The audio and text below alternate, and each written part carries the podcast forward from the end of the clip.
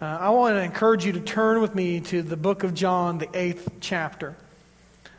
John chapter 8.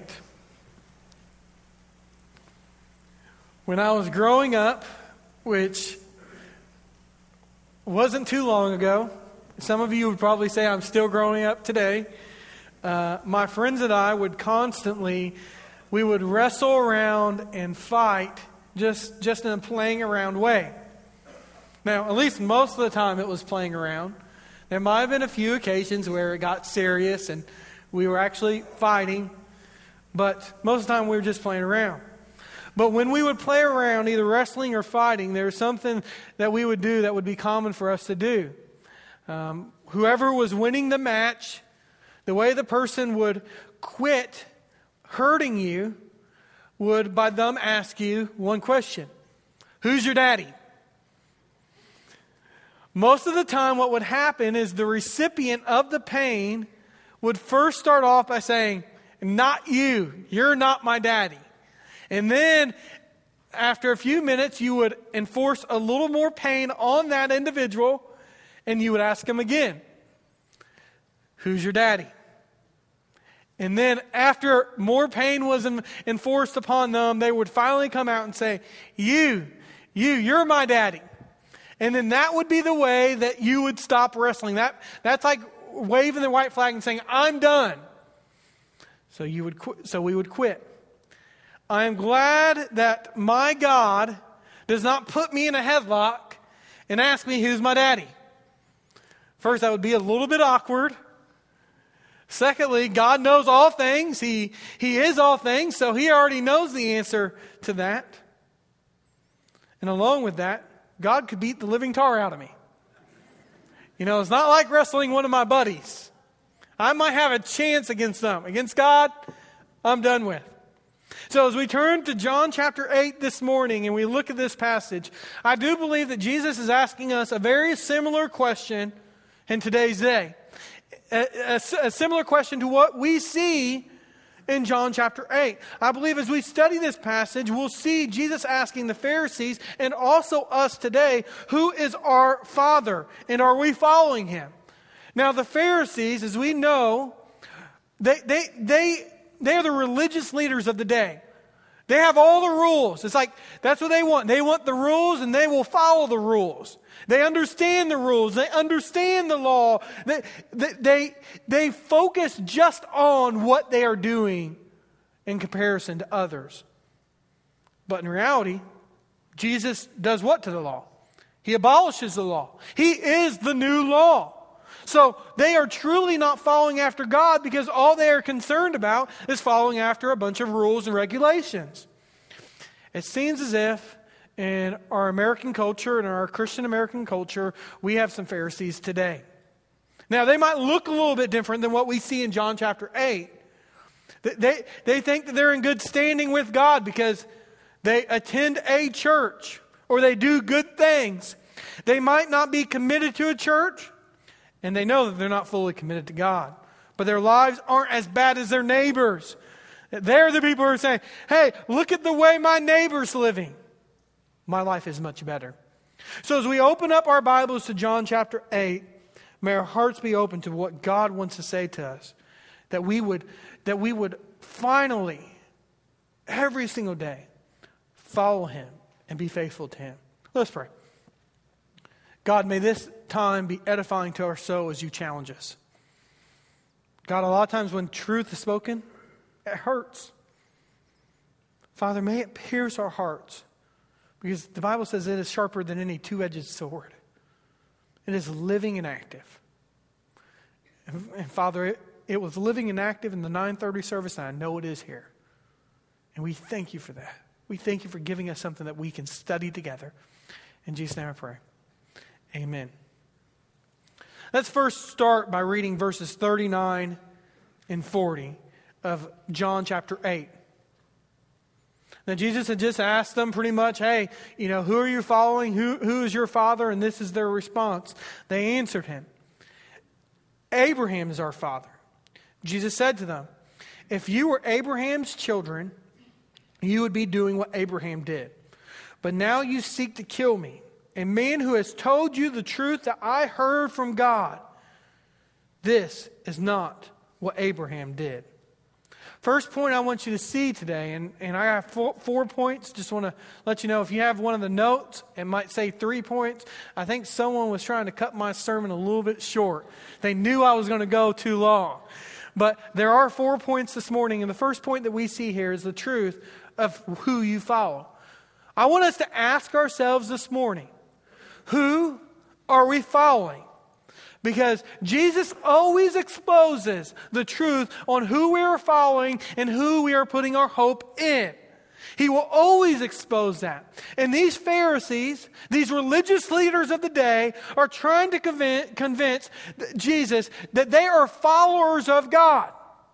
They're trying to say, Jesus, you don't know what you're talking about. We are actually followers of God. We, we're actually doing good things. We're actually following the law. We're doing what the law says. But in reality, they're not. And I have read many commentaries over this passage as I have studied. I have listened to many sermons over this passage as I have studied for this.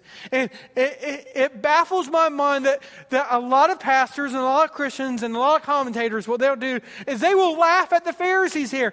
I can't believe that they are, they are questioning Jesus. I can't believe that they are treating the King of Kings like this. And you know what? It, it's funny that we, we can sit here and we can laugh at the Pharisees uh, about how they're trying to fool Jesus into believing something that is not. When in in reality, many of us do the exact same thing. We try to fool Jesus. Jesus Christ, our Lord and Savior of this universe, knows where each and every one of us stand before God. He will not be fooled with where you stand before God. He can't be fooled. Ed Stetzer and Bill Hybels and other Christian researchers, conservative Christian researchers, they believe that most churches, your average church, is about 30% lost. Okay, I'm not good at math. Never been good at math. Probably will never be good at math. I don't plan on taking any more math classes. I took the one I needed to in college to graduate, and that was it. But if we have over 700 people coming in here on a Sunday morning, and if that statistic is right, even if it's anywhere between 10 to 30% of our people are lost, I don't know what that number is, but I know that number is way too large. Just one would be too large. And I think the reason is that there are so many people who attend church that think that they're right with God, but in reality are not is because they are like the Pharisees. They're like, I attend church. Isn't that good enough? You know, I come at least every other week. I go, I go to Sunday school. That should be double good. Or maybe I do good works. You know, when the neighbors moved next door to me, I took them something to eat. And now, now, now my non Christian friends wouldn't do that. Well, some of them would and they don't know Christ. See, our salvation does not rest on anything we have done or anything we are doing. Ephesians 2 8 9, our students learned this when they were studying the way of the Master. says this For by grace you have been saved through faith. And this is not your own doing, it is a gift of God, not result of works, so that no one may boast. The exposure of our sin and who we follow does not always happen as easy as it does here in John chapter 8. Just think about what's going on. Jesus comes out and tells them specifically, You are not following after God. Wouldn't it be nice if Jesus told us where we were with God? Well, he does through his word. But it's not as easy as what we see in John chapter 8. He doesn't come to us, uh, he doesn't come to us uh, like he does in John 8 and say, okay, you're following after God, you're not. Like, that would make our life so much easier if Jesus came in and he said, okay, I want all the non Christians to sit over here and all the Christians to sit over here. Then we could portray like half my message I could speak to this group and the other half I could speak to that group. But he doesn't do that. See, if I was Jesus here in John chapter 8, which good thing I'm not, okay, because I do stupid things, Jesus doesn't.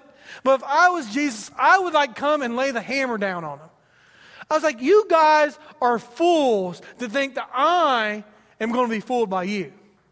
I would come and I would bring the Mr. T out in myself. Pity the fool who's trying to fool me. Okay? But that's not what Jesus does. He just comes and in a loving way, in a caring way, says, You know what? You guys are living an unrighteous life. You think that you are godly, but you're not because you are not following after God and you're not following after me. The truth of who we follow may be revealed to you now and it may be revealed to you later. But, friends, don't you, do not want to accept this reality too late. You don't want to uh, accept the reality that you might not be a believer. You don't want to accept that too late. It'd be great for Jesus to come to Mount Pleasant and be able to do that. Hey, you know, you need your life, you need your life. But you know what? We have this. This speaks to us and says, You are not a follower of Jesus. You are a follower of Jesus. You do not want to wait till that day that you meet God to find out that you're not a follower. I like the way R.C. Sproul puts it. He says, The only way for an unjust person to stand in the presence of a just and holy God is to be justified. Pretty much this. The only way someone who doesn't know Christ to stand before God is you're going to be punished. Separation from God in eternity in hell. You don't want to wait too long. There needs to be an overwhelming urgency among believers today to share that gospel with others because there are many people who think they're on the right track towards heaven. But you know what? They're not. Do we truly want to know what Jesus would say to us if he were here right now? Francis Chan was talking to a buddy and he asked, asked him, he said, Do you truly want to know what Jesus would say to you? And he said, No. He said, You want to know why? Because then I would have no excuse on not to follow it. And then Francis Chan says back to him, You have no excuse on not to follow it right now. Because all we need is in God's Word. I can't imagine what these Pharisees were thinking as they were talking to Jesus. Put yourselves in their shoes. They think they're doing everything right. They think they're following all the right rules. They think they're going through all the right standards. But in reality, Jesus comes to them and he tells them, You are not following anyone except for the devil. He's doing that same thing to some of us right now, telling the truth about your life. The truth hurts. I think, I, think, I think we think that the truth is going to be easy. No, the truth hurts. And the truth is hard to take, but the truth can usually be seen by the fruit in our lives. The Pharisees are claiming that they are children of Abraham, but their fruit and their lives are saying something else. In verse 39, it says, If you were Abraham's children, you would be doing what Abraham did and you're not. Jesus is saying that we see the way that you live. We see how you're not obedient to God. We see this. Fruit's not coming out of your life, and because fruit's not coming out of your life, you are not a believer of Jesus Christ. You're not a believer in God. They were seeking to kill the Son of God, not to follow the Son of God. R.C. Sproul says this true sonship so if God is your father, true sonship is not defined by biology, but defined by obedience. If you are truly a son of God, if He is your father, if you're truly a daughter of God and He is your father, it is seen by your obedience to Him. And our fruit in our lives will show results of who we're putting our trust in. Which leads to point number two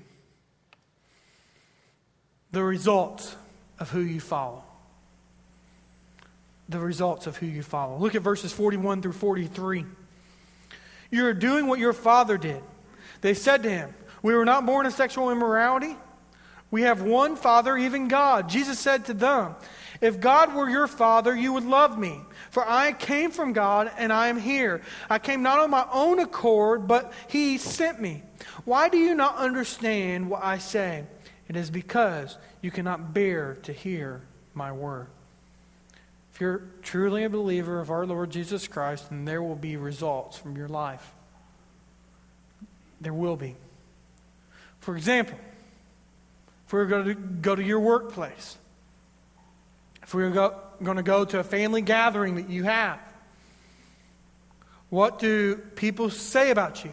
If we were to go to your workplace and say, okay, I want you to define this person, or go to, to a family meeting and say, I want you to define this person, how would they define you? Is it possible that some would say that you're a good person, or that you're extremely smart, or that you make wise decisions? Maybe people could describe you time and time again, over and over again, and not even mention one thing about Christ. Not one thing. If your coworkers and peers believe that you have nothing to do with Christ, then what does that say about you?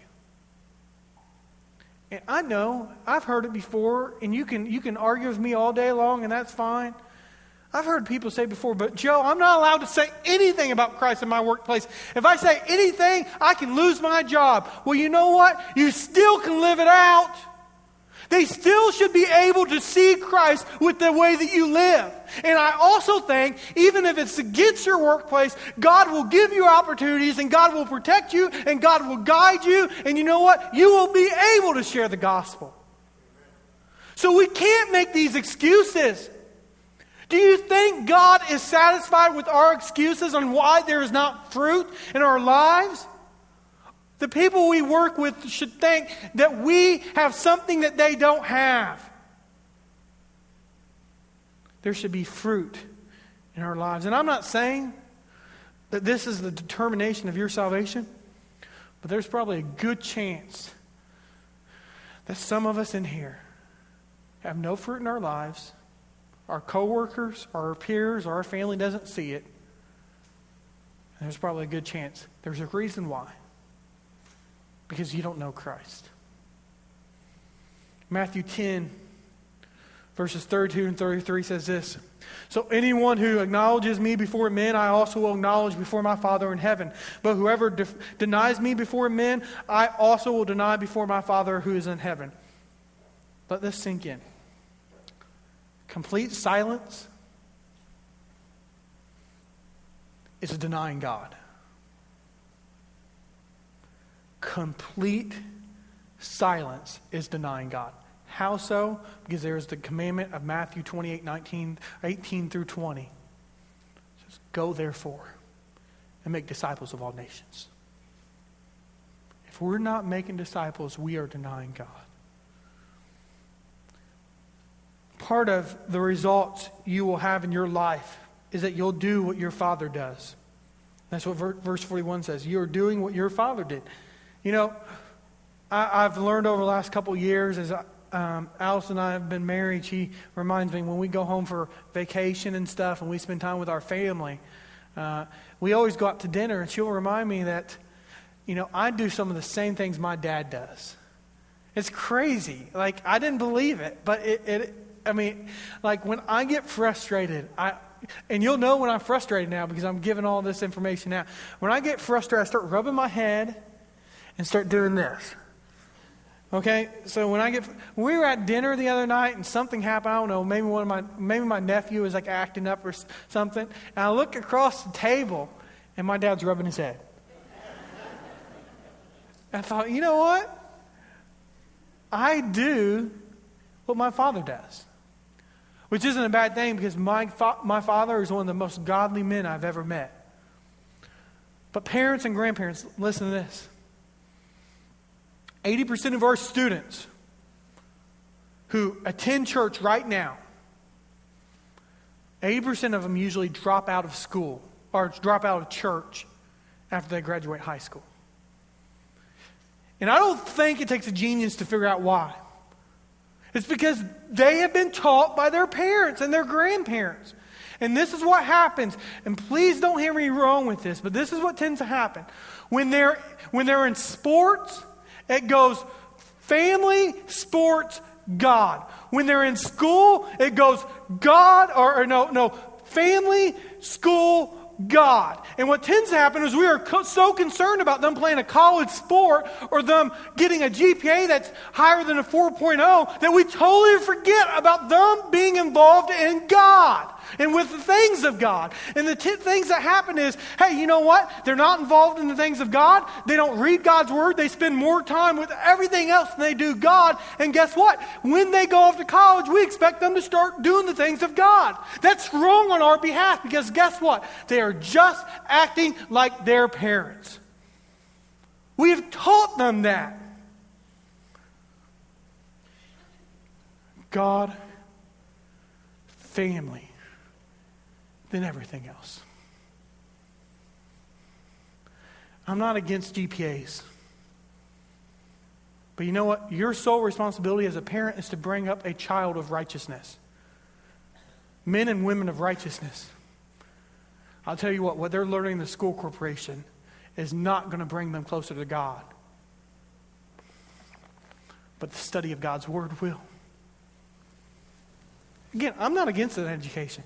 You will hear me tell our students all the time they need to do their schoolwork, they need to do, do good in school, they need to go off to college. You will hear me teach that to them all the time. But you know what also I'll be teaching? You better be putting God first. Because when, I, when you go off to college, guess what? I want you in church. I want you following after God. And parents and grandparents, we are fools to think that they haven't learned it from somewhere. We must set that example. It's not a coincidence that I follow the actions of my Father. It's the same way with Christianity. You can't but help act like you're the Father that you're following. It just comes out. Part of the results that should be seen in our lives is that we should love like our Father loves. 1 John chapter 4, verses 19 and following says this There is no fear in love, but Perfect love casts out all fear. For fear has, has to do with punishment. Whoever fears has not been perfected in love. We love because why? He first loved us. If anyone says, I love God and hates his brother, he is a liar. For he does not love his brother whom he uh, has, has seen. He cannot love God whom he has not seen. And this is a commandment we have heard from him. Whoever loves God must also love his brother. See, the legalistic Pharisees here in John chapter 8, they didn't understand the characteristics of love like we see in 1 John 4. Let me get, be candid with you, people of God. I believe that this should be a verse that we read and we post somewhere that we see every single day about the way that we love one another. God has not called us to tear people down, but to rather build them up. And the way that we, we talk about one another can sometimes be so foolish. Some of the worst backbiting that goes on can be in our churches. And this is wrong. It's some of the most ungodly behavior that there is goes on with Christians and the way that we talk about one another. You know what? I truly believe, I truly believe that God has called us to love our brothers and sisters. And I've been in church, I've been in churches all my life. I've been on staff for, in, in churches for the last 12 years. Believers, sometimes we should be ashamed the way we talk about one another. Look at what John says. If you claim to love God, you love your brothers and sisters. Let me even take it a step farther. There's a responsibility for us as Christians. When that is going on and we are, when we are hearing it, Matthew 18 says, if they are sinning and backbiting and talking ungodly about one another is sin.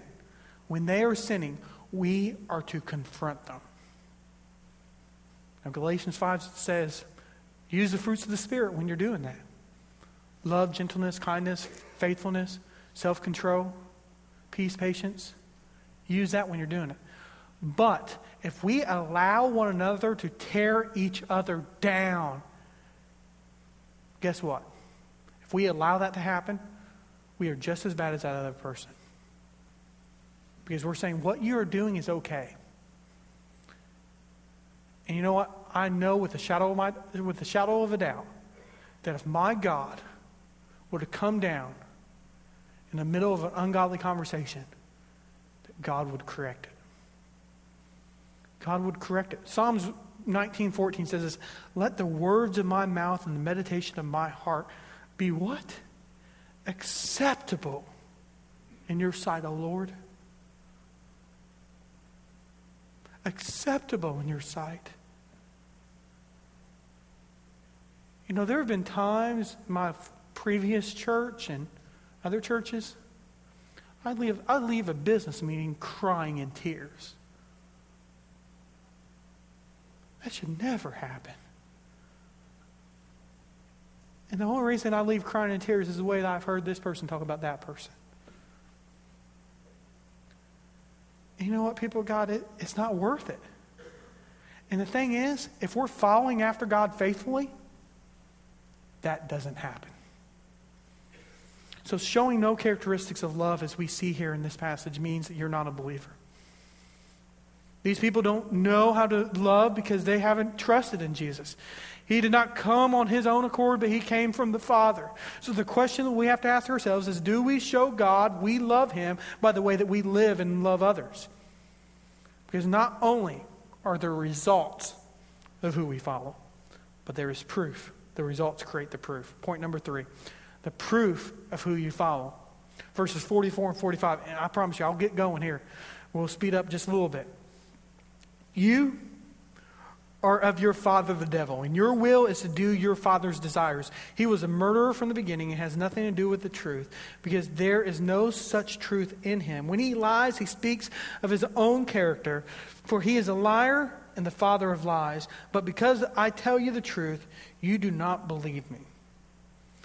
If you ever follow someone, there's proof that you're following them because you do or support what they say. Think about this. If you're driving, have you ever had someone follow you as you're driving? Maybe you're going on a trip and you have too many people to fit in one car and you have two cars. Okay, I'm going straight. How do I know that the person behind me is following me? They go straight. If I turn right, how do I know that they're following me? They turn right.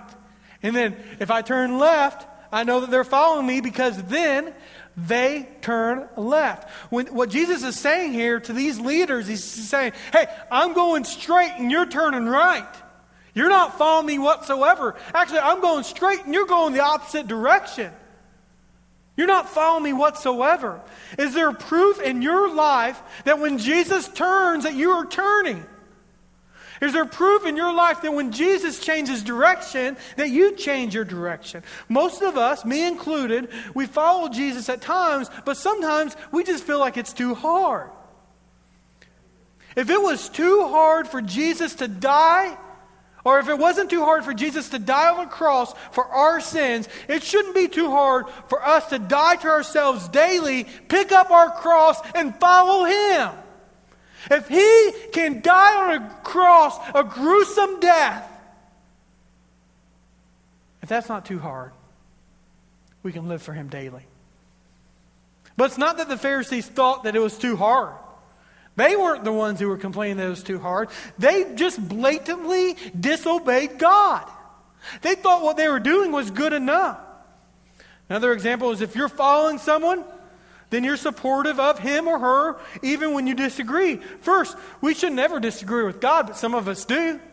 Have you ever had one of these arguments with God? I have them. God, why'd you do this? But you know what? I know when I argue with God, He's, He's always right. That's one argument I never win. because He has a perfect plan. But if we are truly following someone, then we're supported no matter what. They hated him, and they desired to kill him because they did what their father wanted them to do. I, I like what Pastor Curtis told me this week about this passage. He says, It's almost as if Jesus is going to the Pharisees and saying, Hey, look whose dad's stronger than yours. Your dad's the devil, your father's the devil. Look whose dad's stronger. Mine is. Just thinking through this together, look at the characteristics of the devil. He was a murderer from the beginning. Now, I don't know if that was when he was an angel. I don't know if that's when the earth was created, when, when he started being a murderer. That's up for debate. Theologians say anything and everything about that. But this is what I do know. He killed Adam and Eve with his deception of sin. Although it was their choice, they were deceived. When he lies in verse 44, he speaks out of his own character. They, the Pharisees, they lie just like their father lies and deceives others. They're, they're even lying at this point when they're telling Jesus, hey, we are followers of God. I wonder how many of us lie saying that we're followers of God when in reality we aren't. Maybe when we even, maybe we even deceive ourselves. Maybe when you came into the church this morning, you didn't, you didn't know what you were going to hear. And as you hear this, you're like, maybe I'm not a follower. Maybe you've done deceived yourself. If there's no proof that you are not, uh, that you're a believer, I, I tell the students all the time, I tell you this, if there's no fruit in your life that you're a believer, no fruit whatsoever, then you're not. Some people say, hey, that's harsh. You know what? I would much rather have a pastor tell me the truth because that shows that he loves me rather than someone who's going to sugarcoat it. Because if you just sugarcoat it and you let them think that they are right with God in reality they're not, they might spend eternity somewhere else. There's a, there's a decision for us today. A decision to follow the one who has given us life. The one who has given life to the lifeless, hope to the hopeless, and peace to the peaceless. That's the fourth point. The decision of who you follow. Verses 46 and 47.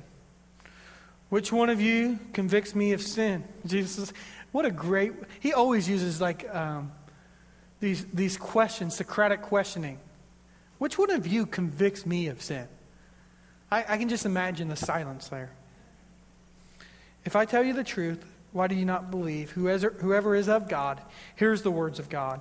The reason why you do not hear them is that you are not of God. Today, we all have an opportunity to follow Jesus more faithfully and be more obedient than we ever have before. What's going to be your decision? Say we can, we, you know, we, we can't convict Jesus of his sin because he has no sin. He's sinless. And if we don't believe that He is perfect, if we don't believe that He is the, the Christ, we're not greater. And as the video said earlier, we are going to teach and we are going to preach that Christ was born, He lived, He died, and He was resurrected, and there are no apologies for preaching that. I want to see all people Young people, old people, middle aged people, white people, black people, Asians, Hispanics, you name it. I want to see all people live their lives completely after God and God's own heart. And if you are truly one of God's people, you will hear, you will listen, and you will follow. There are those of you in here today who have probably never heard him and never followed him because you're not of him. Verse 47 says this Whoever is of God hears the words of God. The reason why you do not hear them is that you are not of God. Don't waste your lives on anything else on this earth that really means nothing for eternity, but start living your lives for the glory of God. We all need to make a decision today to follow Christ. You know, believers, we had many believers who came down forward in the 930 service and said, You know what? I just want to live my life for God. I want my, I want my kids to start seeing the reflection of Jesus when they look at me. We had others who came down forward and said, I just want to know Christ. I've been fooling myself my entire life, but I just want to know Him. I want to make sure I have a right relationship with Him. We all have a decision to make. And I pray that as you, as you examine your own hearts and as you've heard God's word, I pray that we would, we would not be embarrassed by what God wants us to do this morning. There are some people in here today who probably have been attending church for a very long time and they think, you know what? There, there are people in this church who think that I'm a believer, but in reality I'm not. I don't want to walk forward because I don't want them to think bad about me. Get this the people of this church would rejoice in you coming forward and saying, I need Christ. Yeah, you might have confused some of them. But you know what? They would rejoice in knowing that you actually, right now, do have a perfect relationship with Him, holy relationship with Him.